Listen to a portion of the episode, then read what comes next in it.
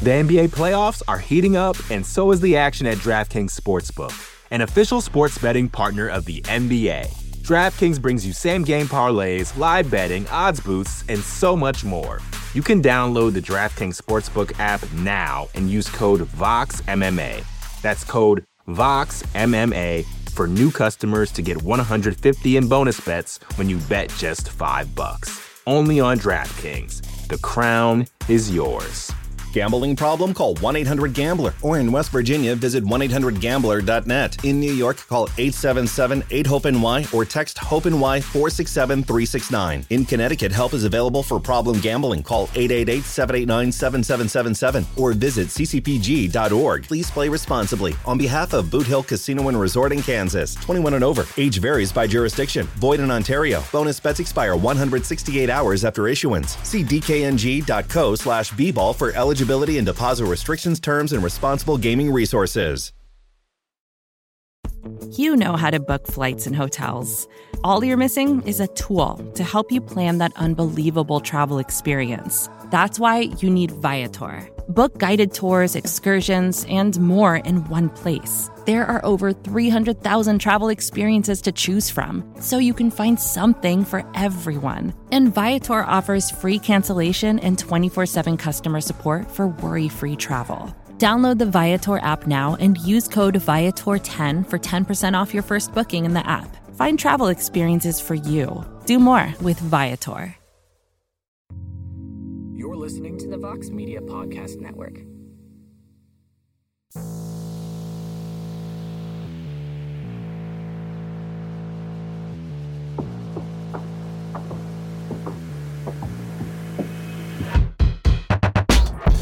What is up, my friends? How's everyone doing? Hope you're out there having a great day, having a great week, crushing it as usual. It's a wonderful day. The sun is shining. It's a beautiful time, and welcome to the M M A Fighting Ranking Show. Let me be the first one to wish you guys a happy and wonderful November. I hope October just treated you beautifully.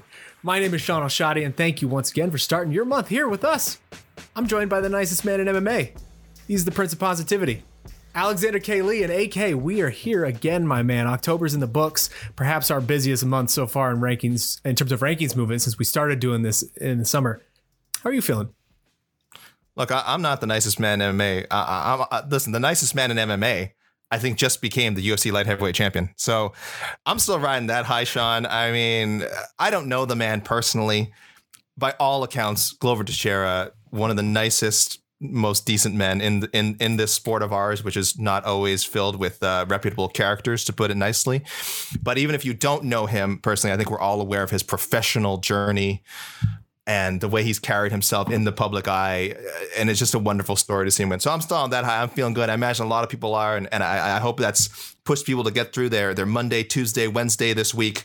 Uh, and, and I'm glad, uh, if not, I'm glad we're here, Sean, to maybe help them get them the rest of the way to uh, this next weekend's big card. I love it. The feel good vibes continue, man. I mean, I, I had said it in my post fight column, but Glover Teixeira to me is now the number two feel good story basically of the last like decade in, in this sport. But obviously Michael Bisping will always have number one, but Glover Teixeira number two for me. And it's going to be hard for somebody to take that from him. That was incredible what we saw on Saturday, but let's dive into it, man. So, so quick preamble before we get started. This is our once a month look at the M M A Fighting Global Rankings, first Wednesday of every month, our little chance to inject some transparency into the process, talk some stuff out, settle some grievances.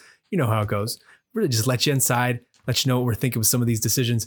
Uh, and later on in the show, A K, we're going to be joined, as always, by two of our esteemed fellow ranking panelists. This week, we're welcoming in uh, Damon Martin once again and Jed Meshew as well. We're going to be hitting the biggest debates we had internally as a team over this last ranking cycle. It's going to get a little spicy, probably. Some people's feelings might be getting hurt, but that happens uh, on this show. First, A K, though, let's go a couple quick rounds here. You and I, as we do, three rounds hitting the biggest movers and shakers of October. And let's start here. Incredibly busy month at the top levels of the sport for us. I mean, twenty-three ranked fighters competing in total over the course of October. So among all of that chaos, A K, I throw it to you. What was the most meaningful or important result of the last month in your eyes? Well, I mean, I want to say it's the Teixeira win, but that's only when viewed sort of in the lens of everything else that happened in light heavyweight. So it's kind of a tie because they're related. uh, Teixeira, you know, uh, Glover Teixeira beating Jan Blachowicz, become the U F C champion, but also Corey Anderson beating Ryan Bader in the in the uh, Bellator heavyweight, uh, light, excuse me, Bellator light heavyweight World Grand Prix semifinals, and Vadim Nemkov winning as well. But the but the Anderson one raises a lot of kind of raised a lot of questions, uh, and which are which are only amplified by this past weekend's result, because uh, Corey Anderson, again, maybe the number one guy in Bellator right now. He's not the champion. He's going to face Nemkov. We'll find out. Glover Teixeira is the, is by uh, if we're going by belts, the number one guy in the U F C. Corey Anderson has beaten Glover Teixeira. Uh, Corey Anderson has beaten Jan Blachowicz. Uh, he did lose the rematch by first round knockout, but that's that's convincing wins over two of the the t- top two names in the U F C. Jon Jones is out of the picture. And, and I think it's important to mention that, too, because light heavyweight has kind of sneakily been this uh, division that I think has gotten better over the last couple of years. Uh, I think it, it was it was on a down note for a while with Jon Jones so dominant on top for so long and some of the contenders kind of not reaching their potential. And, but now I feel like it's moving again. And I think that all came to a head uh, in October. I think we saw a real shift, and that will be reflected, Sean, and I think in our top five when people see who's number one. Uh, who's tied at number two? I don't know if you if you want to break this all down, and then of course, and uh, the Bellator gentlemen who are uh, rounding out the top five. But uh, it's it's very cool to see. I don't think people have been talking about light heavyweight for a while, but this, they certainly are now. And I think the conversation is steering in a way that uh, one Mister Scott Coker is very enthusiastic about. Absolutely. I mean, we're going to talk about, we're going to get into this topic uh, a lot more later on with Jed and Damon. Mm-hmm. But you're right, light heavyweight right now is such a fascinating division for me, because for so long, like you said, it was sort of this, I don't know if stagnant is the right word, but it was this very predictable division where either you had Jon Jones or Daniel Cormier at the top, depending on Jon Jones' eligibility status at the time. That was basically what it was, right? Like there wasn't much mystery well at well all to it. Uh, at any given time, you knew exactly who the best light heavyweight in the world was. And now I think there's real debate to be had there. I mean, what Glover accomplished is utterly ridiculous. It's incredible. I'm not going to take a single thing away from it, but he's very much a champion, like I said, in the Bisping mold, where this is sort of like a late career Magic. He kind of catches fire at the right ta- right place, right time, catches the right matchups on the way up, the right opportunities, and he's able to really rewrite his story at the end of this career in a way that no one expected. So sure, he is the U F C champion. Glover Teixeira is absolutely the U F C champion, and he deserves to be. He gets that title forever now. No one can ever take that away from him. But the thing for for us, when it comes to rankings and all of this, this side of the world, is a forty-two-year-old Glover Teixeira really the undeniable best light heavyweight on the planet right now? I don't know. I don't know if he is. I mean, I, I think, are there two or three matchups straight away in the division where you could probably, if you threw them together, Glover's probably the betting underdog against his challenger? Absolutely. Would you be, I mean, would you be surprised if any of that like foursome beneath them of Jiri Prochazka, Alexander Rakic, Vadim Nemkov, Corey Anderson, any of them were favored to beat him in a fight tomorrow? Because I wouldn't. And to me, A K, I love that. I find that sort of dynamic so fun. Yeah, if if only if only cross promotion could finally happen, and we could see an Anderson Teixeira rematch, or uh, or, or again uh, Anderson versus uh, Jiri Prochazka, kind of see where they sit on things. Because, like you mentioned, Yuri is uh, in some people's eyes, uh, including a couple of our panelists, the uncrowned Uh, champion of the U F C. He just he just needs to get that title shot, and people seem to be pretty confident he's going to take that thing right out of uh, out of Glover Teixeira's hands. I mean, if that matchup eventually gets made, Yuri's going to be close to a three to one favorite. I really, and maybe I'm being three conservative. To one, I, wow, you think? I, I think that it might open around there, and honestly, it might move even further in his direction. Like I, I, I feel like three to one might be low. That's how that's how high people view uh, uh, Yuri, and rightfully so. Great fighter, has looked awesome in the U F C before the U F C. Very strong resume, a lot of finishes, super long win streak. He has all the makings of a guy that really just needs his shot to get the belt, and he's going to take it. Um, and, and I know it sounds like I'm disrespecting Glover, but I'm just saying that's what the narrative is going to be for a lot of fans, a lot of people in the media uh, heading into that uh, presumed matchup, if that if that gets made next year. So, um, yeah, it's it's just it is fun to be able to have this conversation, though. And I mentioned Scott Coker before. He has yes. said definitively. Yes. I mean, he started this conversation like last year, I think. And now he said definitively, he said, look, whoever wins the Grand Prix, this is the best light heavyweight in the world. And I wish the Bellator marketing machine was just a little more powerful and the show was available in just a few more homes, because I do feel like You, he could really make something out of this. Like this should, I wish McKee Pitbull was bigger. I wish this fight was bigger, because these things have real implications as to potentially who is the best in their division. I, I'm right there with you in terms of the Bellator marketing machine, because if you're Scott Coker and you're that promotion, this is it, right? Like this is your moment as a promoter, you have to use this opportunity right now to shout from the rooftops, right? Like Corey Anderson, we talked about it going into U F C two sixty-seven, but he was two and one in three fights against those two men in that main event. And the last light heavyweight to defeat Glover Teixeira, you already know, it was Corey Anderson. And it's not like that was long ago. Like that was a no. couple years ago. The fight wasn't close. He was a top five light heavyweight when he left the U F C. He has done nothing but destroyed every man put in front of him since arriving in Bellator. It honestly doesn't get much better than this, A K. Like for a non-U F C promotion to have this good of a claim or this good of a case at making a claim for having the best fighter in a given division under their roof, it's a rare thing. I feel like this is about as good of you as it gets when it comes to just having the ability to make that claim.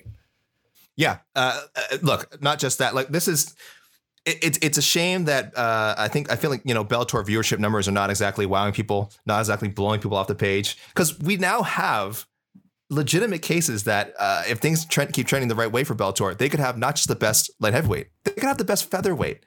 And again, I, I, am I the one to make that argument? No, but I'm also very U F C centric. I, I am admittedly someone who I still see U F C as having the eighty, you know, eighty percent, if not more, of the best fighters in the world. But that twenty percent is very, that other twenty percent is very real. And some of that twenty percent is in Bellator. Uh, uh, so I, I would really love to see how things play. Again, McKee, you know, his situation with the company is a little uh, is a little up in the air. We don't know how many, how much more he's going to fight for them, unfortunately. But Corey Anderson, they would love to. Ha- I think they would love to have him win. Uh, he's obviously an American champion. That helps. He's, you know, he's a, a little bit easier for him to do interviews with outlets and things like that. And also, he's been so vocal. He's a very Sean, good interview lately. So vocal. He's a very calling. good interview lately. He has gone. Uh, Vadim Nemkov is kind of like, you know, if he's asked about it, he'll talk about comparisons to the U F C. Corey Anderson, as someone who has fought in the U F C and beaten a lot of U F C guys, is going out of his way to antagonize Jan Blachowicz. He was antagonizing Jan Blachowicz before the, uh, you know, before U F C two sixty-seven. He's very happy to say, yeah, I'm the best light heavyweight. We have the best light heavyweights in uh, in Bellator. Uh, I don't care about the U F C. This is this is where the best are, and that's what you want to see in a champion. We've ne- I don't, we've never seen something like that in Bellator. It's hilarious because you wouldn't expect it, but Corey Anderson is the single most polarizing, the single most controversial figure in the entirety of the M M A fighting rankings. All divisions, Almost. every division, every whatever. There is no fighter with as polarizing as polarizing of a oh, range, yes, uh, as that man. And we're yes. going to get into that a lot more later in the show. Oh, I can't wait. I can't in the wait. The second half with uh, Jed and Damon. So in the meantime, let's move on and let's move to round number two. Khamzat Chimaev. That's it. That's the question. Honestly, yeah. like, I don't even, what else can you even say, man? I don't that's even, the answer. That's not even, the question. That's a, that's the question and the answer. A K, I don't even understand this, man. Like, I, I, I tried so hard to not be hyperbolic last year. When all of this was happening, I tried so damn hard to keep some perspective, right? You don't want to be reactionary. You don't want to be the guy who, after a fight, is just like, oh my God, that was one of the most impressive debuts I've ever seen. No one's ever done this. You don't want to be that person. But in this, at this point, Khamzat was in many ways the biggest story on a U F C two sixty-seven card that was just loaded with big stories. He's four and oh in the U F C now. He put Li Jingliang to sleep in three minutes when no one in the world has He ever finished Lee in less than three rounds. He outstruck now his opponents in four U F C fights, two hundred fifty-four to two in total strikes and one hundred twelve to one in significant strikes. He's out wrestled his opponents four to oh in takedowns, eleven minute, basically twelve minutes to zero in control time. And he's done all this in two different divisions. He's barely been touched in either of them. And this to me is the real stat. And this is the one that really just freaks me out. He has more U F C wins than he does strikes sustained in the U F C. And it's like double, right? Like he has four U F C wins and two strikes sustained. That is mind blowing, man. I don't actually understand what that stat means. No hyperbole. We're looking at one of the best starts to a U F C career ever of anybody ever. And A K, to go with that, he debuts this month on the M M A fighting rankings as an immediate top ten fighter. He jumps right in at the number ten spot. Three of us had him as not high as number ten, but everybody had him in that range of ten, fourteen. Thoughts on Khamzat, A K, what we're seeing, and did we get this right? How how did nobody catch him with like a random hammer fist from the bottom or something? You Leg know what kick, I mean? Uh, anything. Anything. A slap. A, a gentle slap to the chest. A, a Ric Flair chop to the chest. I, yeah, that's insane. Uh, it's insane. And yet anyone who's watched all four fights, you're just, if anything, if you watched all four fights, you're like, wait, he got hit twice? When? Yeah. When? I don't remember him getting. There was one significant strike from, like, I think from John Phillips. When? When did John How Phillips? How significant hit was that strike? Yeah. Are we being generous with the term significant here? So the reality is even more like crazy than the stats you, you outline. You know, sometimes stats in sports don't tell the story. And uh, this is like, no, if you saw the fights and you saw the stats, you just you just nod your head like, yep. Yeah. That's stats are telling the whole story. Confirmed. Yeah. yeah. Confirmed. Science works. Science works in M M A.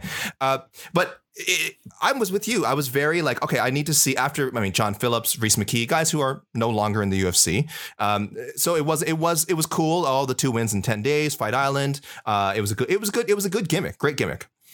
Guess the Gerald Meerschaert matchup. I'm not going to lie. I was still I, I picked uh, uh, Chimaev to win, but I think I said decision. I'm like, you know, he's got he's got a real he's test now. He's going to fall back to earth. Yeah. yeah, real one eighty-five. And I think he'll look good. I, I'm a believer in a talent, but I think Gerald's tough. He takes him, you know, goes, goes three good, hard three rounds with him.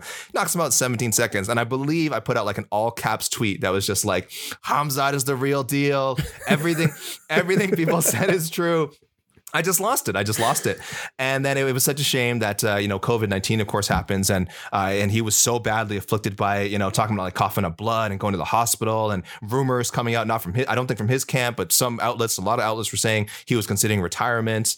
Um, he put out something, I remember, and then he deleted it. So I shouldn't say it wasn't, it was not coming from him, but yeah. there was some something very murky uh, uh, coming mm. from his side. But now he's back. And uh, I thought he beat uh, Li Jingliang. I actually did pick first round submission, but it was kind of like a, if I'm all in on the hype, if the hype is real, which I still wasn't sure, I just thought, let's go with this as the pick. And the hype was very real. So, uh, yeah, I think we got it right, man. Number ten, that's where I have him. Uh, I'm glad he ended up in that spot. I know uh, a few of us had him at ten. I think that's the highest he went, and, and most people were lower. But uh, overall, I don't think anyone's going to going to complain about about where he is. Uh, he he he's he's for real. I can't lie. I had to almost hold myself back from not ranking him higher. and, and I knew it wouldn't have made sense, right? It's like one of those, just like this. There's no justification for this other than just your gut telling you this dude could beat like nine of these people ranked ahead of him or something like that. Uh, it's a, it's a really interesting just sort of situation we now have at welterweight with a lot of really good names. It's a really deep division just all throughout the world across all these different promotions. And we're going to dive into it a little bit later on the show, talk some Ray Cooper as well. Uh, but in the meantime, let's move on. Round number three. A K, we don't talk a ton about pound for pound lists on this show. We do occasionally, but very little for the most part. But with Kayla Harrison, don't really have a choice because that's really the only way you can talk about her when it comes to rankings. Her division doesn't actually exist. Uh, but it has been a busy year for Judah Kayla in twenty twenty-one, and it's been a busy climb. She's now another four wins in six months, another tournament crown, another million dollar check. And here she is. She de- she debuted in our pound for pound top ten for the women in August. And now she climbs her way into the top eight spot. And it's there that she's going to sit while she embarks on what I think is going to be one of the most compelling M M A free agencies we've seen in some time. So I wonder for you, A K, it feels to me, me as if in many ways, the fate of the women's pound for pound list could be decided by what Kayla chooses for this next move. Because she goes to the U F C. She has our number one ranked fighter there. Her teammate, Amanda Nunes, just sitting there waiting. Massive matchup. Same in Bellator. You have Cyborg, who we have sitting at number four. Huge fight. And then there's the P F L route, which I've said before on different shows, previous shows, that I think Kayla's P F L gig might be actually be the best gig in the entire sport, just overall, like any for anybody. It's as close to as guaranteed of a million dollars per year as you could find in M M A. Least risk, most money, that type of thing. But I do think it's also fair to say that it artificially caps how high Kayla can actually climb in the rankings, right? It gives her a ceiling that if she's just not testing herself against the same level of competition, she can only go so far. So for you, A K, in your mind, is it possible that Kayla holds the fate of the women's pound for pound list in her hands right now? Hold on, hold on. You said number eight. She's number eight in our pound for pound. Kayla Harrison. Kayla Harrison. Has never fought for Bellator, never fought for the U F C, is number eight in our pound for pound rankings. Yes, sir. I don't know if so now I have to ask, does she need to fight in the like I agree there's a ceiling. I don't think I think without fighting, of course, like you said, uh, without exploring her free agency options and actually signing with a bigger promotion, she can't pass Amanda Nunes, Shevchenko, Namjoon. OK, like this sort of top four, uh, top four, top five that's kind of locked in there. Here's who she passed this month, Sean. She passed Carla Esparza, the number one contender at one hundred fifteen pounds. In the U F C, And she passed Holly Holm, a former U F C champion who has faced nothing but elite competition pretty much since she's come to the U F C. Kayla Harrison passed those two names without with wins over Taylor Gardato, Jenna Fabian, Cindy Dandois, and Mariana Moraes this year. I, I, I do think she, of course, we all want to see her sign, but she still can make some moves up that pound for pound rankings, clearly, clearly, because she just did without fighting in the U F C uh, or the Bellator or somewhere else. That's that's crazy to me. And I, I not even that, but like if you look at sort of the overall spectrum of our eight panelists, she was as high as number four on, four. on at least one person's list, above Weili Zhang, above Rose Namajunas, above Jessica Andrade. Like, wow, that's that's a wild claim. I'm not ready to go there. I had her at number nine, below Holly Holm and above Carla. But it's just it's it's getting hard to deny the level of dominance, right? Yeah. You know what's well, you know what's funny is, and this is a discussion a, for a greater discussion for another time, I think, though. But if we're talking like, if there was a strawweight version of Kayla, let's say, you know, that there was a strawweight version of her with her exact skill set and, and strength, but, you know, could make one fifteen somehow. I, I probably would favor her in most match, even against Rose. I probably would favor that version of one fifteen pound version wow. of Kayla Harrison. I would favor, I would definitely favor one twenty-five pound Kayla probably over Jessica Andrade. So it's, it's almost like, and again, I, I'm fine with where we have her. I think eight is maybe the right number now. I'm, I'm still shocked that she's over like some really established names. This is crazy. When people see the full list, they're going to be like, it's going to look weird when they look at it. And then when they think about it, uh, depending on their de- definition of pound for pound, Sean, it might make more sense than it, than it sounds. It might make more sense than it sounds. That, but that's still, I'm just look, I'm looking at it right now and it looks strange to me. It, I think it speaks to how important this free agency is, because it's frankly mm-hmm. impressive that someone could get that high on a pound for pound list without fighting that level of competition, right? Because I can't think of many examples in other organizations of someone even being able to break into a top ten like that or get to a number eight spot without having those names on the resume. It's a very unique thing that Kayla's doing right now, and she's doing it really well. She's about to make a lot of money, and she's already made a lot of money. Yeah. Uh, th- again, l- like you said, it's it's this is, you know, there's there's multiple ways to rise up the rankings. Uh, it could be one big win. It could be compiling wins against top ten, top fifteen competition, or it could be dominating your level of competition to such a degree that people cannot deny that you deserve to be ranked higher. So that is where Kayla Harrison is now. She is, and doing so again in a division that really does not exist. I want to say in North America, really in the world. I don't think there's any promotion in the world that's consistently having one fifty-five pound women's fights. So P F L had to make this. Uh, and again, bring in competition. So again, some names who from other divisions, Cindy Dandois, I think is known. Larissa Pacheco, of course, fought in the U F C. Um, Jenna Fabian is a kickboxer, I think. So uh, Sarah Kaufman was one. They wanted to fight her. It didn't work out. Uh, credit to Larissa Pacheco for sort of derailing that. But they created a division for her. And frankly, Cyborg was a similar story coming out through Strike Force. If you want to look back now, her competition was definitely better, but I mean, there was fighters there at one forty-five, again, one thirty-fivers that were, had come up. So she, if Cyborg could be the number one uh, pound for pound women's fighter for so long, uh, never having fought in the U F C, those again, Strike Force, you know, equivalent competition. I don't know. I, I do wonder how high Harrison go if she just says, screw it, I'm going back to P F L for another million dollars. Uh, and depending how the rest of the division shakes out, of course. Huh. Quickly, before we open the, the floor to a group discussion. Oh, Lord. One word answer. This time next month, Kayla might already be signed with someone else. She might. We already might have our answer. Prediction, A K, where does Kayla end up? Bellator. Bellator. You think Scott Coker opens the coffers for her? I think he does. I think it's going to be. Yeah. I think he's he's he's eyeing that Cyborg Harrison fight, and he's certainly going to open the coffers more than Dana White will. That's my nice way of putting it. I think she ends up back in P F L. Oh, again, well, I just don't. I don't. I think P F L is going to make a big, big push for her. I think they know how valuable she is to them, but also, why leave that? You're making a million dollars a year. You're basically it's guaranteed money every time. I don't know. We'll see. It's a, it's gonna I, again. I feel like right now Kayla holds the fate of this pound for pound list in her hands because there's big fights out for her in every other way she could go. So we'll see. In the meantime, A K, uh, we're gonna take a quick break, and then we are rolling on the other side. Oh yay! The N B A playoffs are heating up, and so is the action at DraftKings Sportsbook, an official sports betting partner of the N B A.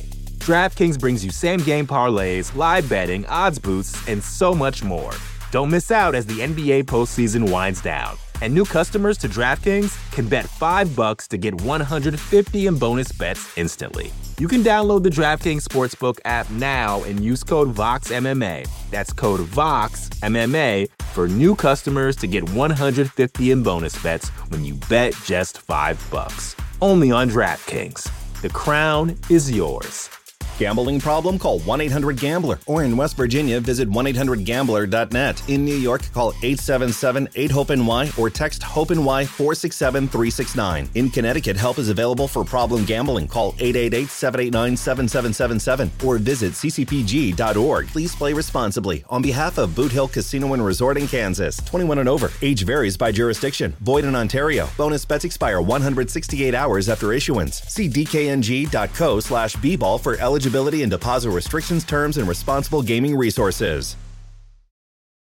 Another day is here, and you're ready for it. What to wear? Check. Breakfast, lunch, and dinner? Check. Planning for what's next and how to save for it? That's where Bank of America can help. For your financial to-dos, Bank of America has experts ready to help get you closer to your goals. Get started at one of our local financial centers or twenty-four seven in our mobile banking app. Find a location near you at bank of america dot com slash talk to us. What would you like the power to do? Mobile banking requires downloading the app and is only available for select devices. Message and data rates may apply. Bank of America N A, member F D I C.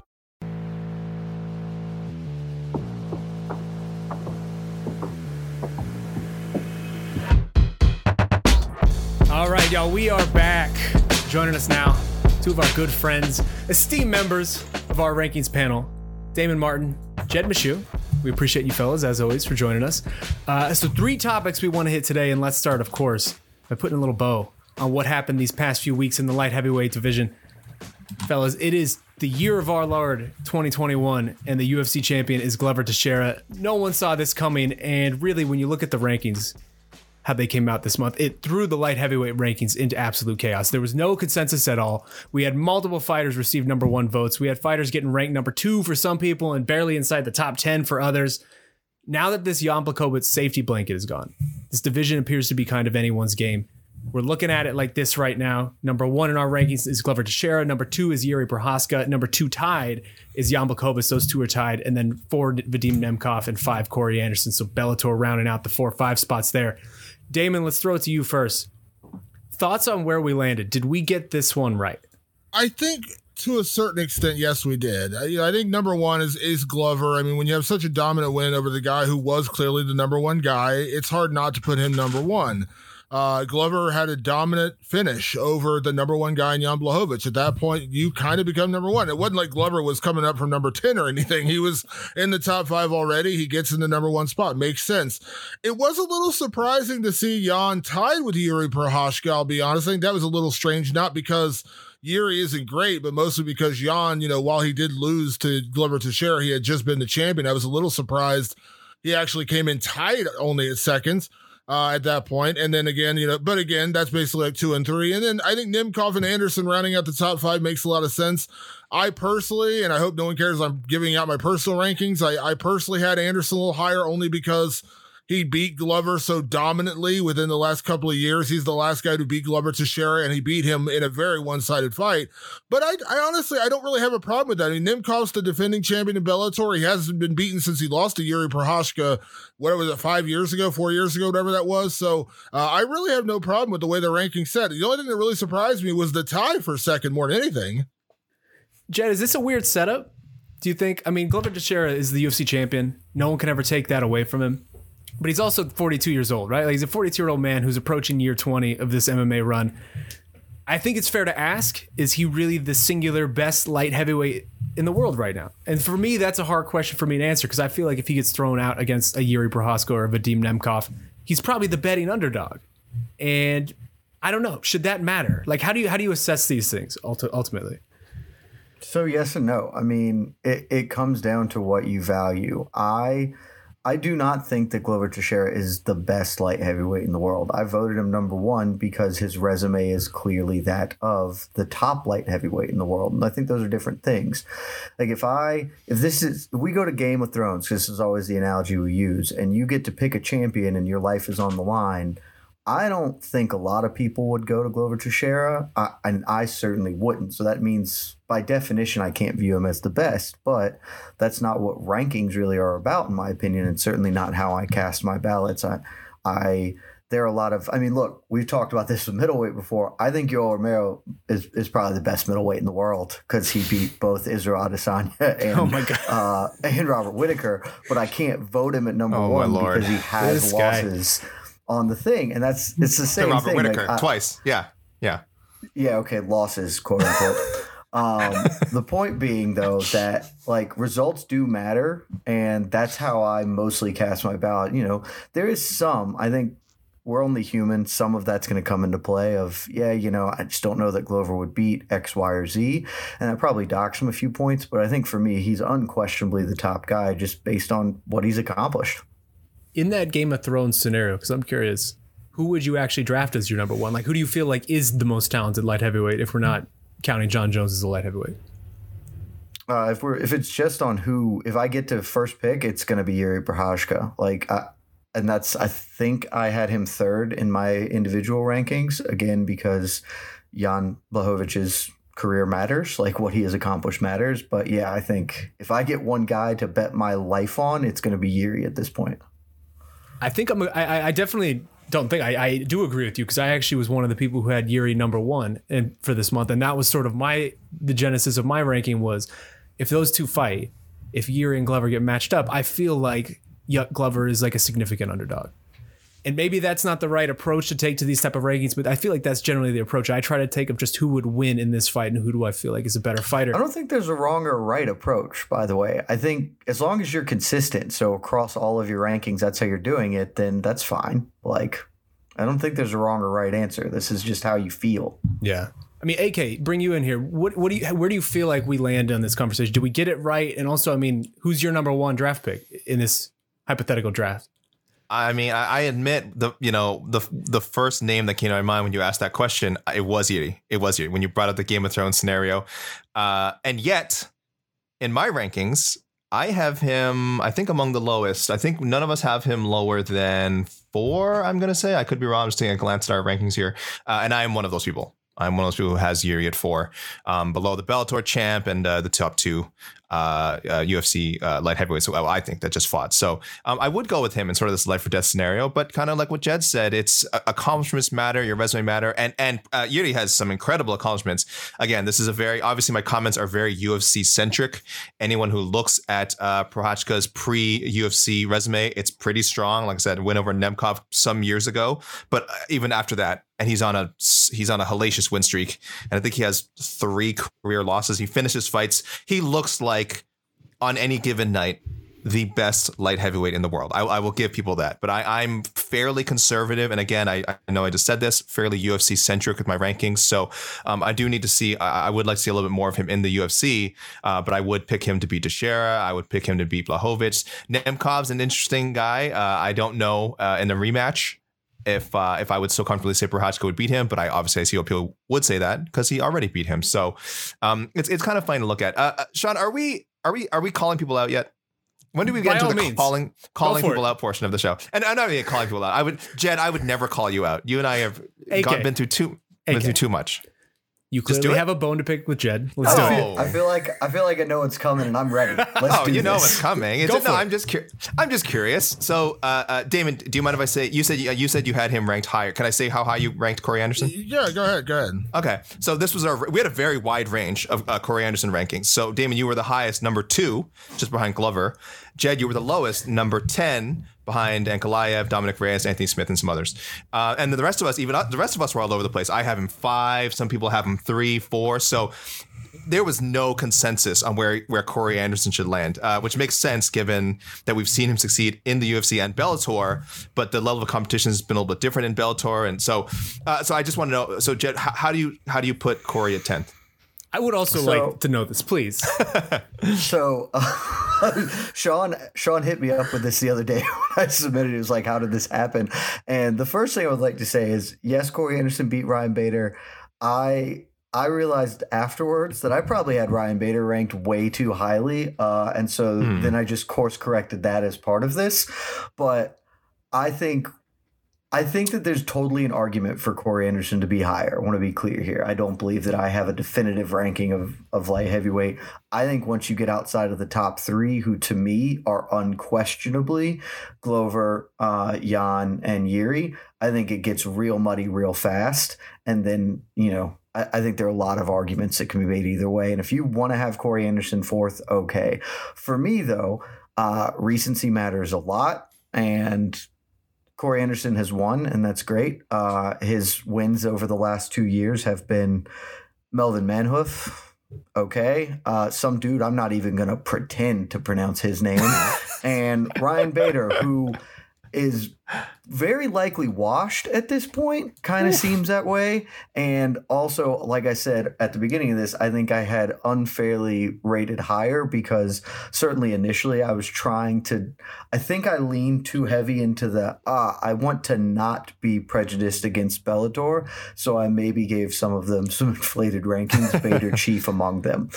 Uh, like I said, if you want to have Corey Anderson higher, cool. He does have a win over the now U F C champion uh, and a A very solid win at that, but that was several years ago. If they fought tomorrow, that was several years I, ago. What are we talking about? It was like, th- it was like three, so, three or four years ago. twenty eighteen I'm, I'm, yeah, I'm the gonna, definition of several. Fair I'm going to jump fine, in. Yeah. I'm going to jump in, in here ahead, because Sean, I, I do a follow. I, I do a follow up, but you go first. I feel like Damon Martin right now. I'm just like ready to jump through the screen when I'm hearing you say this. yeah, you, yeah. You say the last two years, the wins that Corey Anderson has, and you sort of named them off. If you if you went back one more year, you'd be able to say the name Glover Teixeira on that list. It's a it's a weird cutoff point that you're making.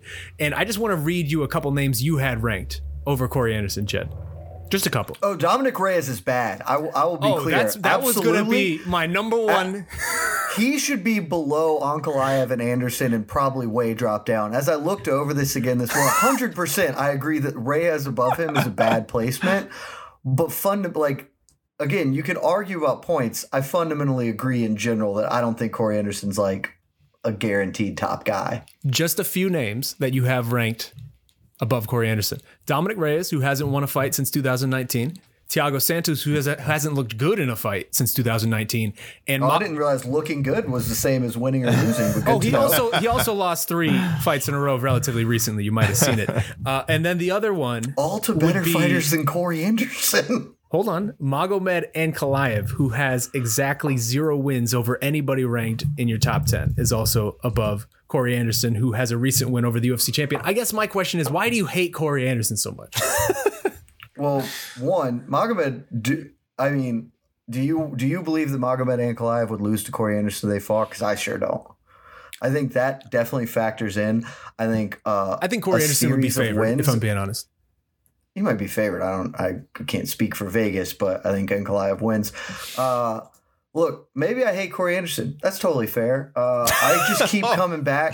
I keep coming back to Daniel Cormier's quote to Jimmy Manuwa as Jimmy Manuwa sat cage side and tried to call for a title shot of Jimmy. I like you, but you beat Corey Anderson. Sit down. That doesn't matter. And that's I can't get past it. Like he's he's a totally fine light heavyweight. Maybe he's a top five one because this division is awful. But like I, he his wins. He has the win over Glover. Great. He beat Alir Latifi and Johnny Walker, who are competent fighters but not ranked fighters. And before that, like what's. Let me turn it back to you. Outside of the Teixeira win, obviously a very good win, especially now given what Glover's done. What's his big win? It, it's bad Bader? Like I don't I don't you know had, that we need to record, hold on, Corey hold on, hold on, wait, wait. You had Let Ryan Bader ranked at number six coming into that month.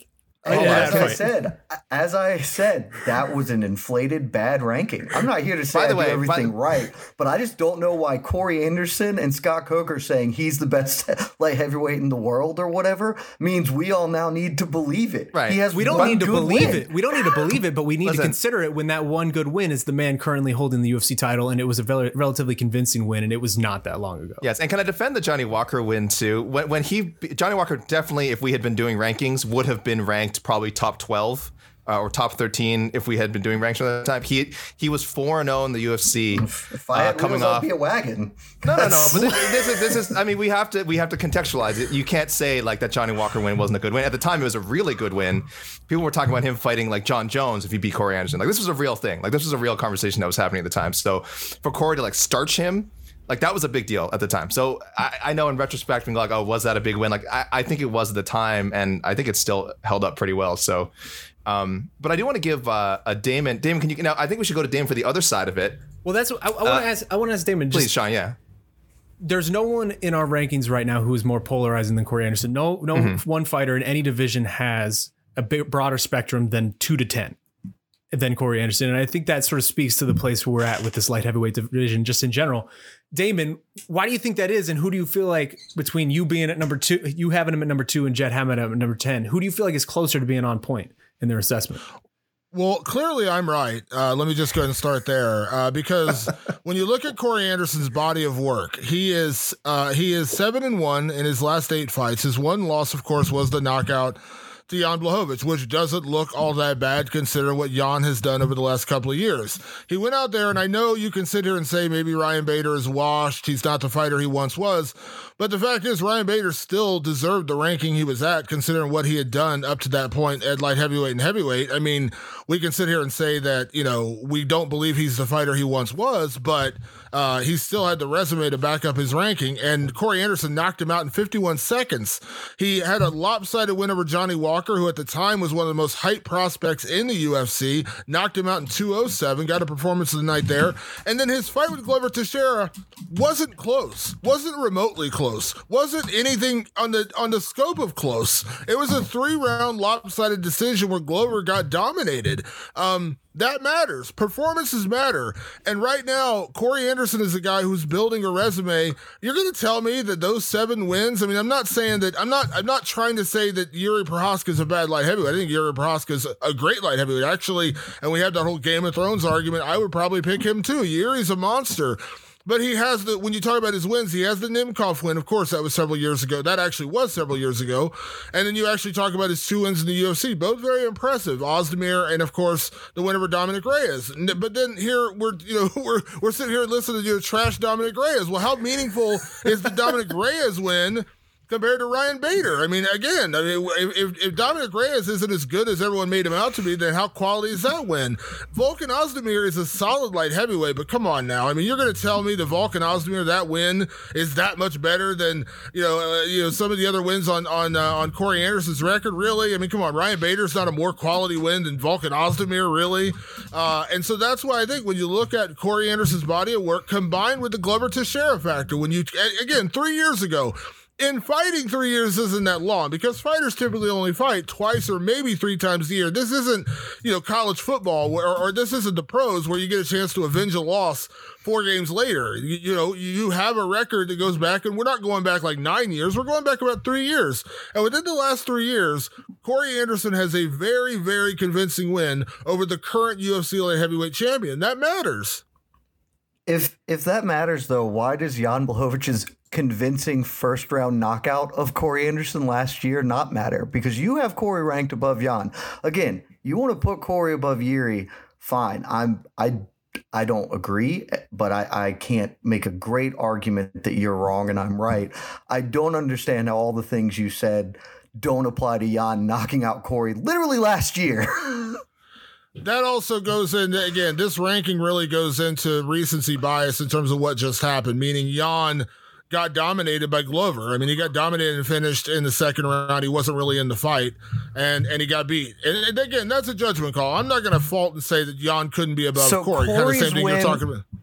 So Corey's win over Glover three years ago matters more than Jan's win over Corey last year. Corey's a win over decision Glover, as opposed to a Corey's, first round knockout. Corey's I don't win understand over, this. Corey's win over Glover combined with his last three wins in a row, again, highlighted. I'm not going to sit here and say okay. Melvin Manhoff and the other guy. I'm not going to try to pronounce his name.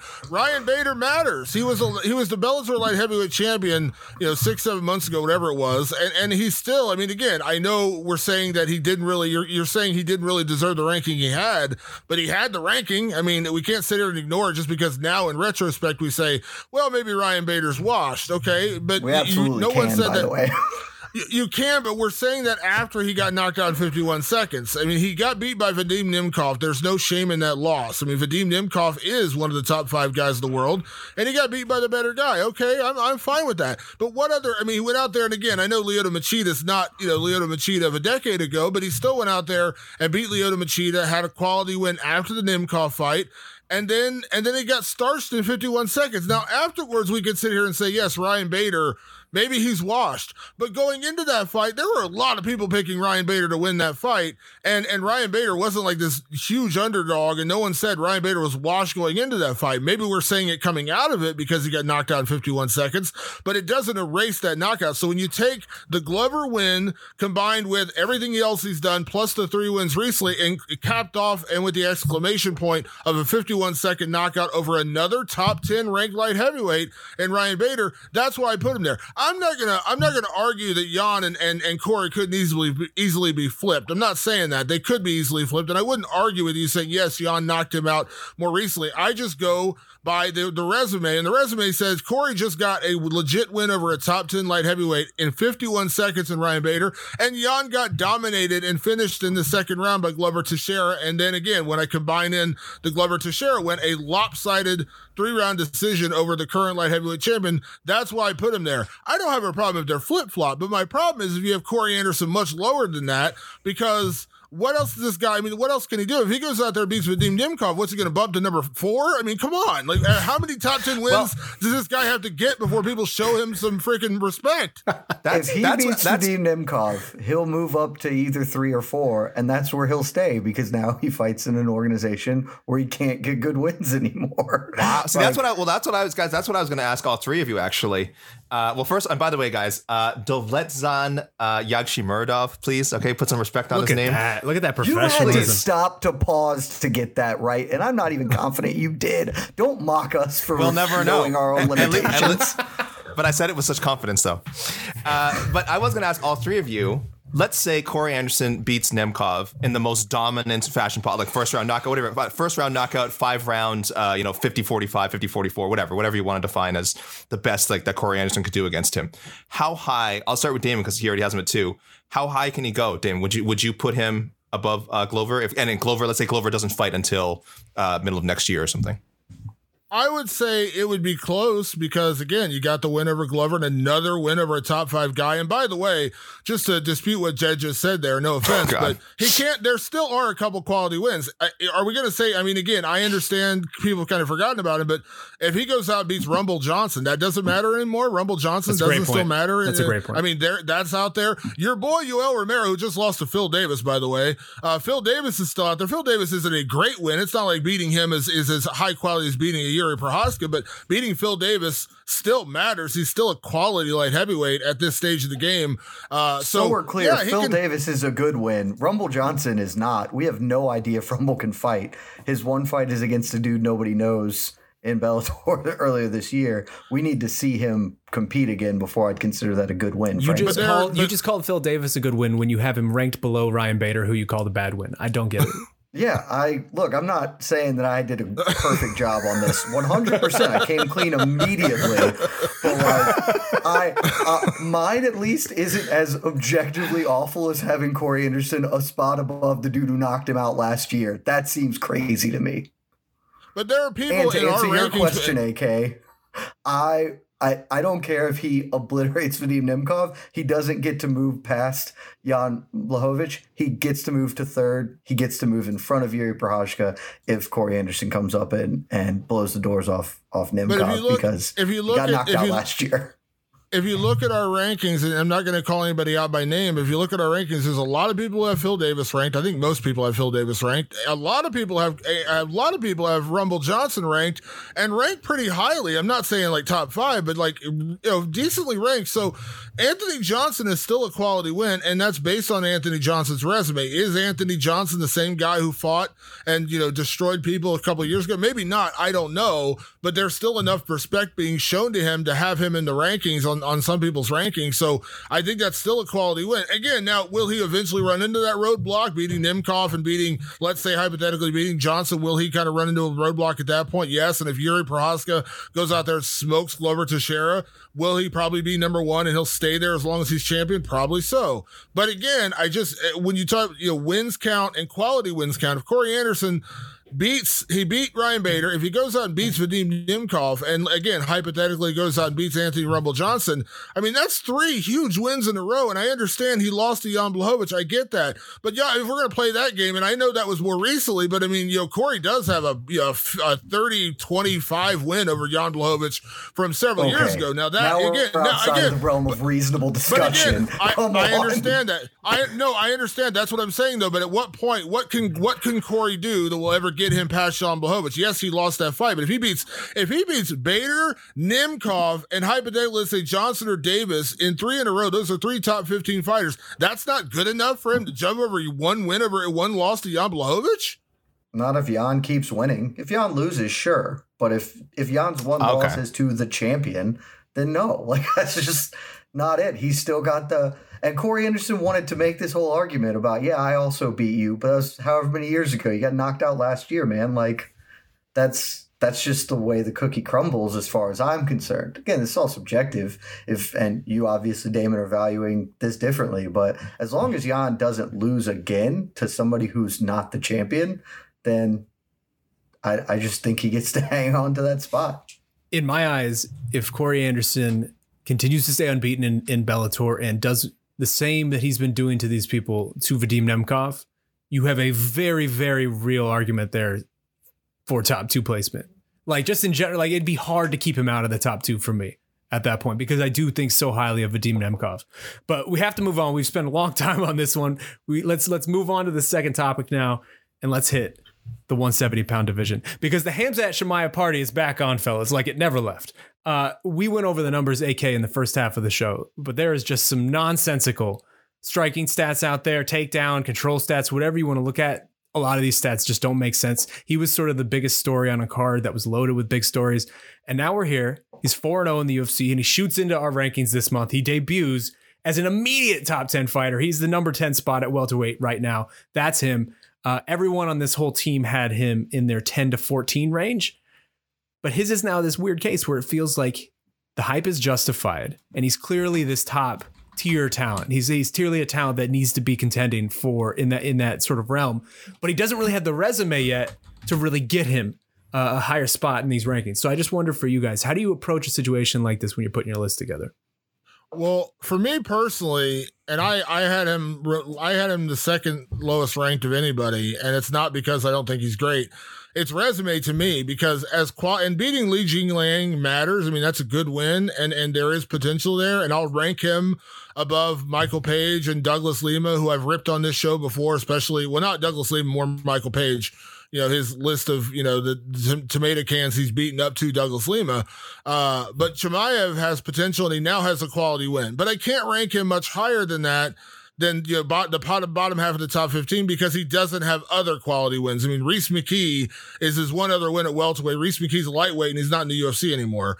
Uh, that doesn't that doesn't stand a reason when you compare his resume to, let's say, a Neil Magny or even a Ray Cooper in P F L, who you know beat Roy McDonald in a very one-sided fight, and then you know, went out and knocked out uh, Magomed Magomed Karamov, who is a solid you know welterweight. Not saying he's a great you know a, a amazing top ten guy, but he's a solid you know. Light a solid welterweight fighter.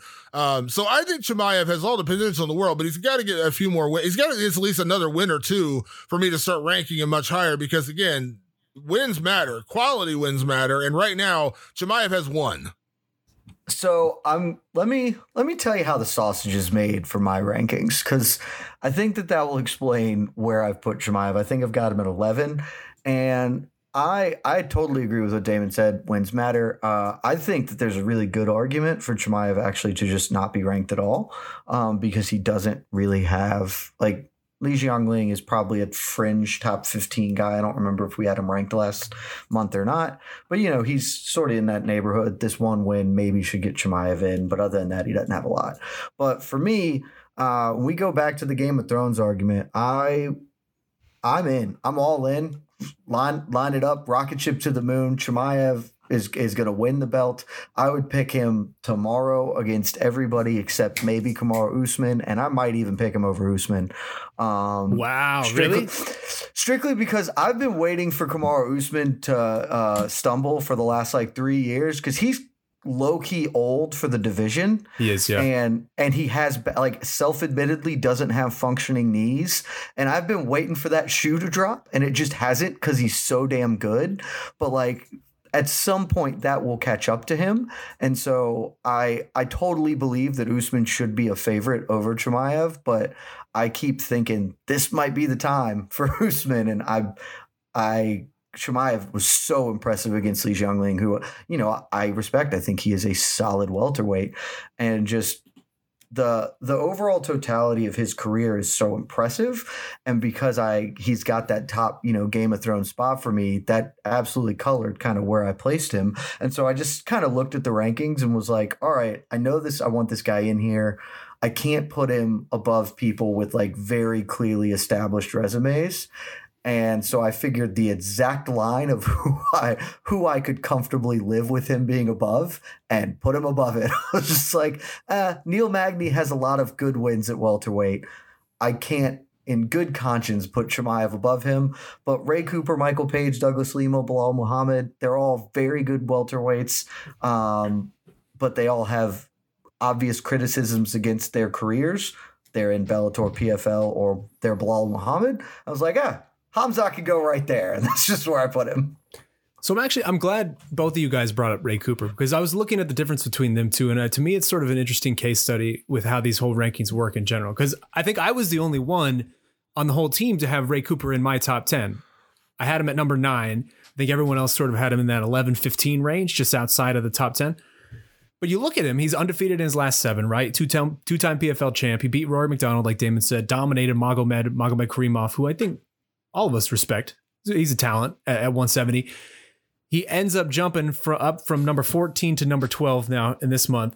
But it is one of those things where Khamzat Chimaev is already ranked above him with, you know, what, like a four and oh U F C record, really one U F C win that matters. A K, how do you, how do you, when you have a situation like this, where you have a, a U F C blue chip prospect who I think all of us agree, future title contender, probably like future contending for that top five spot, like that's Khamzat Chimaev right now.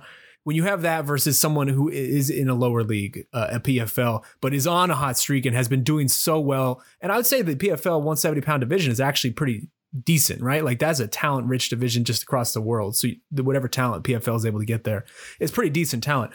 How do you, how do you measure the two? Like, how do you, how do you really determine who, who, who comes in above somebody else? Because I think you had uh, Chimaev with me at number ten. Yes. Uh, yeah. Us. We had him at ten, and one of our others uh, also had him at ten. We were the highest uh, rankers of Mister Chimaev. Yeah. This. Listen. That win. Uh, it, I, I'm. I'm assuming our colleagues uh, aren't looking too closely at my rankings. That win was so uh, impactful. The win over Lee. It actually made me reshuffle sort of the bottom half of my my top fifteen. E- even with some of these guys not having fought recently, it, I had to rethink. Like, okay, well, I know this guy has a better record than this guy. This guy's a better record than this guy. This guy would beat this guy, whatever, whatever. But, and then I'm like, but I, I, I really think Chimaev can beat, say, you know, this guy. And then, so I had to shift some things around. So my, my rankings look a little screwy. I, I think you and I were, were talking earlier, Sean, and you mentioned I actually somehow Cooper went down despite proving that three seasons into the P F L, he has proven definitively he is the man to beat in that league. He has a lot of good wins in that league. I somehow dropped him down two spots, and and as again, You're it's, it's on not, your nothing, list, right? Like he dropped on, on my your, list, yeah. yeah. On my, on, I think he'll he'll he'll move up when our on our uh, actual rankings. Um, but on my list, he actually well, fell down. I dropped him below uh, Michael Page, Douglas Lima, two guys who I'm still very high on. But you can make a very strong case that his resume certainly. Uh, recently is stronger than both of theirs, and I, and I have no issue with that. Um, so the Chimaev thing is both who he's beaten. I know only two and oh welterweight, but it's I kind of have to look at all his performances regardless of weight class. He's a hard guy to find. There's just nobody that's that started a U F C career like this, I don't think, uh, at least in the modern era, um, dominating his opponents in two weight classes and and really dominating. I mean, we're talking first round, just insane finishes, not getting touched. So uh, it's the Game of Thrones test, it's the eye test. And I think that has to factor into it somewhat. Um, as much as I, I definitely favor results, like what actually happens, who have you beaten? The eye test results on this guy are so undeniable, they're so off the charts that you have to make some leeway for uh, hypotheticals. And and uh, is his performance, you know, so strong that, that he can be put above more experienced uh, guys who have beaten better competitions? That, so that's where I really am with this guy. There's really just no, there's no precedent for it. He's he's essentially really messing up the rankings. And God forbid if the U F C actually lets him compete at one seventy and one eighty-five, then I really don't know what we're gonna do. he might be the, he might be someone who has to be ranked at two in two uh, uh, two standings. It's possible. We don't know with this guy. one eighty-five has like seven good fighters in it, so right? It'd be pretty easy to manage. Just he just gets to be one of the top ten guys. I know, but but we don't have anyone in two divisions, uh, uh, Jed. Uh, he would be the first guy. We've only been doing this for a few months officially. He would be the first guy, uh, unless you're counting, of course, Amanda Nunes, two division champ. Oh wait, there is no. Never mind. There's only one, one division we actually rank. Uh, so he would be the first guy to kind of break our rankings as we have uh, as we've true. constructed Ryan, them. What about Ryan Bader? You forgot about Ryan him at heavyweight and light heavyweight. Well, he's not heavyweight anymore, is he? Yeah, he's still ranked not, heavyweight. He's the he's not, heavyweight champion. No, no, but he didn't make he didn't make our, our heavyweight rankings this time, right? Oh, he did. Yes, he oh, did. He's, yeah. he's, he's, tied bottom, yeah. he's he's hanging on, tied for fourteen. Okay, well there we go. So he's a, he he'd have to uh, he'd have to match the illustrious Ryan Bader in that regard. Uh, should he should he Man, be allowed to compete in two divisions? So but much Ryan yeah. Bader talk. What is this? two thousand sixteen. That's what they'll come for. That's what the, that's going in the headline, man. That's going in the headline, like. Ryan, That's one guy's saying Ryan, Ryan, one guy's saying Ryan Bader's washed, another guy's saying he sucks at heavyweight. What is going on here today, guys? I Jeez, did not. Well, Ryan Bader's poor Ryan Bader's just catching strays all I day. I didn't say right sucks. Now. I didn't say sucks. I said he's a non-factor. I, I said he's a non-factor, and I forgot he was a heavyweight. That's that's not sucks. Come on now. That's, that's I think if you overstate him entirely, right. That's worse yeah, than saying he's Come on, Damon. Come on, God. Don't misquote me. Don't misquote me. Come on. To me, the, the two cases, just go, get back to the welterweights, it's, they're very different, but I, I do sort of see comparisons, and I guess maybe that this isn't a welterweight thing, but like with Islam Makhachev and Khamzat Chimaev, where it both feels to me that they're in this weird spot that... I look at them much higher than their actual ranking is, if that makes any sense. Where it's like Islam might be the best lightweight in the whole damn world right now. And it's it's really hard for me to not put him in that spot, just in these rankings, just off my gut. Like I have him the highest out of anybody on the whole staff. I have him at number four in the lightweight rankings. Everyone else sort of has him in that five, six, seven range. But to me, it's just so undeniable to like, how can I not have this guy in the top four of these rankings? And to, and that's sort of how it felt with Khamzat, where it's just, he's a top ten welterweight. Like I know we haven't maybe seen the evidence of it, but it feels, I feel it in my bones that he's a top ten welterweight. And I, I just, it was hard for me to leave it off. I mean, I don't, like I said, I, you know, I I think, you know, potential matters, but I, again, I got to always balance potential with record. And again, with Chimaev, I think, I agree. I think, listen, I, I said it in my post-fight column. I think him and Usman could be one of the biggest, you know, if things keep going in that direction, him and Usman could be a monster fight for the U F C. And it's probably what Usman needs right now because he's staring down a ton of rematches. If he gets past Colby, uh, you know, at U F C two sixty-eight, like he's looking at nothing but rematches pretty much right now. And Chimaev might be the one guy who would actually, you know, be a, a serious challenge to Kamaru Usman right now. So I think he's there. I mean, I, I would pick him to beat a lot of the guys in the top welterweight right now, but he's got to beat him. I, I, I gotta see, I, I, he's got to earn him. Like I said, I can say on an, on eyesight test, I think he beats, you know, maybe everybody but Usman, but we don't know that quite yet. Maybe, maybe Gilbert Burns submits him. Gilbert Burns is no joke. Maybe Gilbert Burns pulls off, you know, maybe Gilbert Burns goes out there and, and pulls off a wild submission because he's a freaking, you know, multi-time grappling champion. Maybe, you know, maybe Vicente Luque, the master of violence himself, you know, somehow, you know, draws Chimaev into a fight and he catches him and clips him and puts him down. I don't know that I'd bet on those things to happen, but it could. And so until they do, I can't quite put Chimaev, you know, much higher than where I have him in that top fifteen because he just doesn't have the wins. Yeah, I, I, well, I, I'm just sort of adding on to that. Exactly. That's that's kind of where I, like I said, I put Chimaev. So to just give a little more clarity on mine, he's above uh, the people directly behind him. Sorry, M V P, Lima, Cooper. And then ahead of him is where we get to these veteran welterweights, Chiesa, Masvidal, uh, Luque. So and, and exactly what Damon is saying is, is I, I would certainly pick him, uh, I think, to beat any of these guys at this point. But also, I could see them, one, I could see them beating him, as Damon said, and two, their resumes are just so strong that that's where I have to draw the line. But I, I can I, I can really see people like projecting just, you know, the biggest things for uh, Chimaev. I mean, obviously Dana White's all in on him, and some fans, it, I mean, I don't know if they keep if fans out there, if you keep your own rankings and you're throwing Chimaev at like the seven, six, five, top five, I think it's crazy, but I think it shows you how he has captured the imagination of the fans and the media and everyone who has seen him fight. It's really unique. It's really unique, man. Like I, I, I wrote in my column over the weekend that I can count on the no, um, on one hand the number of times I've really asked and called over like a decade in this industry for a prospect to sort of be instant pushed into title contention. It doesn't happen often, but for me, this feels like one of those rare cases, man. One, one quick question to wrap this up before we move on to our last topic. One word answer from all you guys. I'm just curious where we're sitting. Chimaev versus the Usman Covington winner. Who are you picking tomorrow? A K. One word. Usman. Jed. Chimaev. Damon. Usman. I think I'm Usman, but I'm not sure. Cowards. I'm not also, sure. Also, you're all just assuming Usman beats Covington. Well, that's yeah. what I said. Uh, yeah, Usman Covington exactly winner. You said Usman yeah. Covington winner, and they, but he yeah. said Usman. Exactly. I'm not, I am not at all confident Usman wins I'm this weekend. Very confident. I, I mean, am very, very confident he wins this week. Y'all forgetting how close that first fight was. I think everyone's forgetting that Colby was arguably winning until the fifth round. Yeah, not uh, on, not on two of the judges' cards. Regardless, let's move on. Last topic of the day, uh, and we had to revisit it because on our inaugural episode of this of this wonderful show we do together, the four of us debated the the bantamweights at length. Petr Yan, Aljamain Sterling, who at the time we had tied for the number one spot. Damon, you and I were on team Petr Yan. We felt like he was the number one bantamweight in the world, and he had shown it. A K and Jed, you guys were on team Sterling. Damon, our argument was you got to trust your own eyes. And now, wouldn't you know it, you pull up the rankings today in a post-U F C two sixty-seven world, and who's all alone at number A K, one? A K, you is, absolute is, coward. I will say, hold this on, is this is on. perfect. This is perfect. because I'll say this is perfect because we have you two who already made your case. I'm sorry, you two being Damon and uh, Sean. And one of us turned. My, I turned, I turned, I turned. And one of us, as you can imagine, the, the illustrious Mister Jed, uh, has, has, I, I think, has, I know, has dug in your heels, your proverbial heels. So, so uh, let me sorry, ask Sean, you, what were you going to say? So, yes, please. So just to finish setting this up, six place first, six first place votes now for uh-huh.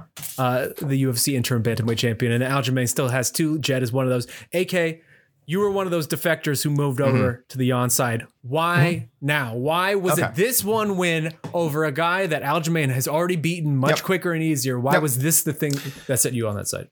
Okay, well, first of all, he needs to uh, Yan needs to beef up his resume a little bit. I, I don't apologize for having Sterling number one at all. I, I think Sterling, I don't know why fans have this whole, uh, yes, he was, uh, I think obviously he was losing to Yan in their fight. But the thing is, again, that fight did not have a conclusive ending. And if, if the official ending is that Sterling won, he won by disqualification. So uh, technically, he has that a win over Yan. Pretty conclusive, right? A K. No, no, well, I mean, it's not if we if, if you watch the fight, which we all did, and I think we all know. I, I think it was heading towards a Yan decision win and possibly a finish. Honestly, in the fourth or fifth round, we don't know. You know, um, Jan Blachowicz but, was heading to knock on. out Glover until he got tapped. I know, sure. I mean, if that's how you saw that, and you're willing to go on record saying that. You, I will let you have that, sir. If that's how you saw that fight going, just like uh, Nate Diaz was about to turn things around on uh, on Jorge Masvidal. Like, I agree. I mean, again, these are all things that we know are facts. They were about to turn these fights around. Um, but uh, just to give credit to Aljo, again, Cory Sandhagen, like you said, fast finish, Munoz, Jimmy Rivera. I'm just looking at his resume right now. Henan Barao, when that mattered, I know it was it was at one forty. That mattered when that win happened. It's it's funny, and, and just people, because he had, again, I think what was a losing performance against Yan, that people discounted all that. Now Yan, at the time, now that I'm looking at it again, I think he was beating Sterling, so you give him partial credit for that. The win over Sandhagen was awesome. It, I don't care if it wasn't a finish. I don't care if it wasn't a finish. The Jose Aldo win, which I I kind of didn't think that much of when it first happened, I think is greatly. Uh, has aged very, very well. And he also has wins over Rivera. And so so he's, that Sandhagen win puts it a little over the top. But what really does as well is we don't know when they're going to fight or if. Uh, Sterling does say he wants me back early next month.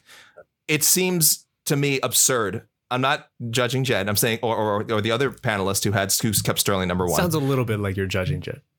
I mean, you know, people can infer what they Don't want. Worry about I'm not judge real hard right back. Okay, okay, but I'm saying it seems absurd. Let's say this fight doesn't happen until like February. That's like three more months where I keep I would have kept Sterling above Yan, and there's nothing Yan could do I'm obviously, you know, and what if that fight doesn't happen? Let's say, let's say for some reason, again, Sterling's not ready to come back and another matchup gets made. Then how long am I waiting to put Jan number one? So it just, it just didn't make sense. I was just looking, this was looking ahead a little bit and, and, and just thinking what's fair is fair. This guy has proven he's the champ.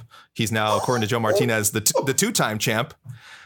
And uh, and I would pick him to beat Sterling. So all those all uh, in a rematch. So all those things uh, are why I'm going to I feel very comfortable having him number one now. But don't regret. Do not regret having Sterling number one up to this point. Jed, come in, defend your honor. I I don't even know where to begin. So first of all, A K, never again do you get to say that rules rule because you just threw that out the window immediately with this. That was all within uh, the rules. That was all within the rules. Uh. Explain to me this. Is Aljamain Sterling's win over Petr Yan, is it Petr Yan, is it legitimate? Yes or no, is it legitimate? Sure. Then how in God's name can you justify putting Petr Yan above him?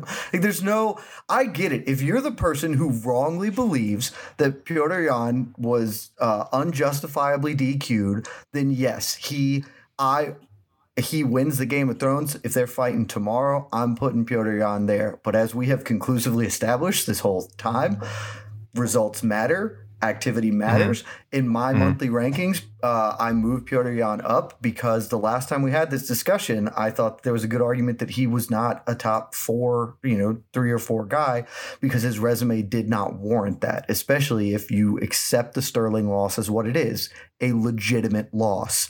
But because he beat Sandhagen and looked so damn good, I moved him up to number two. I think, like you said, A K, the, the win over Aldo is looking better and better. I think the Sandhagen win, for my money, Sandhagen's the toughest fight in the division for Jan, and I think he won that very cleanly. So he's number two, but I one hundred percent believe that he justifiably lost the fight and his belt. That I don't care how the fight was going or if he hadn't done the illegal thing that he probably would have won, because he did do the illegal thing and we don't live on Fantasy Island where he didn't cheat his ass off. Because again, everybody just, just wants to forget it because he would probably beat Aljamain Sterling if they fought again. It was not a controversial knee. He stood over the top of Aljamain Sterling, hammering punches into the grounded fighter for seven seconds and then kneed him. It wasn't Sterling was playing the game. He made a choice. It was an illegal one. He got D Q'd. Totally legit. I think everybody on the call here believes that that is a legit win for Sterling. And if you think mm-hmm. that is a legit win for Sterling, there is absolutely no excuse in my mind for putting Jan above him, unless you are entirely basing it on the fact that all of your picks are who would win tomorrow. Because if that's the case, I'll go redo all my rankings, and that's the only way that I will vote moving forward is who no. I would pick to win in a fight tomorrow. But if results matter, which we have all hammered home, and Sterling's win was a legitimate result, you're all insane, and A K, I am so disappointed that you oh, jumped this is, ship. Wow, this is, Jed, I feel so bad for you. What's about to happen to you? Okay, two things. Um, one, is a disqualification the same as a decision win, or if it, is it the same thing? No. Yes. In your eyes, is well, it the same? It has the same yeah, value. So absolutely. If someone no. beats someone by disqualification, you're saying, you, you're on, you're going on record saying a disqualification win has the same value in your eyes as someone beating someone by decision or finishing them. I will give a very minor caveat to that the D Q isn't like total garbage. But yes, I believe it's the same. So hit me it's with the same. your okay. haymaker. You value them the same. Okay, uh, uh, and results matter. Uh, Whitaker beat uh, beat Romero twice. Uh, yeah, that's you've been why put, I don't have. That's why I don't have Romero ranked over Whitaker. You, it's been, a fun thing. It's a fun thing this. that I say, oh, but it's okay. not a real thing. So now that we're I do. Oh, in the now rankings. we're just having. Now we're just having fun. We're doing the Alex Jones in court. Oh, and just having fun. We're just here for entertainment. yeah, okay. Dude, I just want to be sure. Go, I just want to be sure. Go look at my rankings. Where's Robert Whitaker? In okay, my I'm just saying. This is this has come up many times in conversation. I'm just saying. It's come up many times in conversation. Yeah, I like to joke about Yoel Romero being great, but I understand that he technically did lose. Look, okay, so hold on. Absolutely hold on. Hold on. Won. So to that to that point to that point though, Jed, let me just put you on the hot spot here. You said wins matter, right? Results yeah, matter. We all said that. Okay, yes. Ryan Bader, you had at number six at light heavyweight. Corey Anderson beat him, and Corey Anderson didn't. Why are we relitigating this? I'm just saying because you're not consistent. Matter. You got to be consistent, baby. Yeah, no, it because bears I already answered. I already answered that question. I incorrectly had Bader high. He is above Ryan Bader now. Damon. Well, we don't need to re-argue the light heavyweight point. I'll even stipulate, sure, I'm wrong about Corey Anderson. Cool. I could give two tugs of a dead dog's tail arguing whether Corey Anderson is a top five fighter. We but got it, you guys are we all got telling me about Petr Yan uh, aggressively deserves to be the top bantamweight, but in the same breath believe that Aljo won legit, you're all crazy. Mission accomplished. I cannot believe this. Mission accomplished. We got the audio, quote unquote, Jed. I was wrong about Corey Anderson. We got it. Sure. That's it. That wrong. was all we Stipula- needed. So stipulated. Now, everyone, please adjust your Petr Yan and Aljamain Sterling rankings because this is nonsense. All I'm saying is, Damon, a couple months ago, you and I said, trust your eyes. Trust your eyes. That was all. We were just trying to get you guys to trust your eyes. And now people are trusting their eyes just a little bit more. And someone's on the losing side. Damon, you can take a victory lap right now if you want before we before we get out of here. Yeah, yeah, I mean, listen. A K is he, now on the losing side. Petr, yeah, I, I, good, I actually.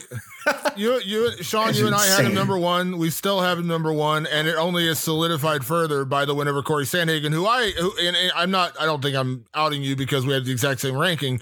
Sandhagen, I still have number three because he beat T J Dillashaw. Those judges were horrendous. He had that win. Same. And I agree with what Jed said, that Sandhagen could be the toughest matchup for a lot of people at bantamweight, including Petr Yan. And Petr Yan beat him four rounds to one. I mean, uh, that, you know, that's, that's as clear cut to me as anything. So my ranking of him being number one is only further solidified by the fact that he just beat another great bantamweight in Cory Sandhagen. Uh, and listen, we'll get the rematch with Sterling, and all this will be clarified hopefully by February or March of next year, and we can all walk away and saying, you know, that Petr Yan is the best bantamweight in the sport because Petr Yan is the best bantamweight in the sport. And let's end it on that. There we go. Uh, well, thank you so much, everyone, for joining us on a, yet another episode of the M M A Fighting Ranking Show. The fun doesn't stop, y'all, because, I mean, we had one pay-per-view last week. Now it's a new pay-per-view coming this week. Two title fights, Usman Covington two, as we already said, and then also Rose Namajunas, Zhang Weili two as well. Also, all sorts of fun stuff on that card. Justin Gaethje, Michael Chandler. You got Frankie Edgar, Marlon Vera, Ali Aquinta, Bobby Green. I mean, there's just, I'm, I'm leaving out a bunch here, but there, it is a good card up to de- up and down, and uh, it's going to have a lot of effect, I would imagine, on what we talk about next month on this show. In the meantime, keep it locked to M M A Fighting, y'all, for your pre, post fight coverage, everything you've come to expect from this wonderful website. And thank you so much to Jed, to Damon for joining us. That man is Alexander K. Lee. I am Sean Alshadi. We'll see you guys next month. I cannot believe you. I'm going to read you my rankings because this don't is the take, world Don't take live. your ball and go home. My rankings are about to be wild. The N B A playoffs are heating up, and so is the action at DraftKings Sportsbook, an official sports betting partner of the N B A. DraftKings brings you same-game parlays, live betting, odds boosts, and so much more. You can download the DraftKings Sportsbook app now and use code VOXMMA. That's code VOXMMA for new customers to get one hundred fifty in bonus bets when you bet just five bucks. Only on DraftKings. The crown is yours. Gambling problem? Call one eight hundred gambler. Or in West Virginia, visit one eight hundred gambler dot net. In New York, call eight seven seven eight hope N Y or text hope N Y four six seven three six nine. In Connecticut, help is available for problem gambling. Call eight eight eight seven eight nine seven seven seven seven or visit c c p g dot org. Please play responsibly. On behalf of Boot Hill Casino and Resort in Kansas, twenty-one and over, age varies by jurisdiction. Void in Ontario. Bonus bets expire one hundred sixty-eight hours after issuance. See dkng.co slash bball for eligibility. Eligibility and deposit restrictions, terms, and responsible gaming resources.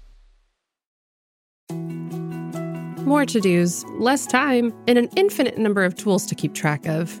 Sometimes doing business has never felt harder, but you don't need a miracle to hit your goals. You can just use HubSpot, because their all-in-one customer platform can make growing your business infinitely easier. Imagine this: high-quality leads, fast closing deals, wildly happy customers, and more benchmark-breaking quarters. It's not a miracle. It's HubSpot. Visit HubSpot dot com to get started today.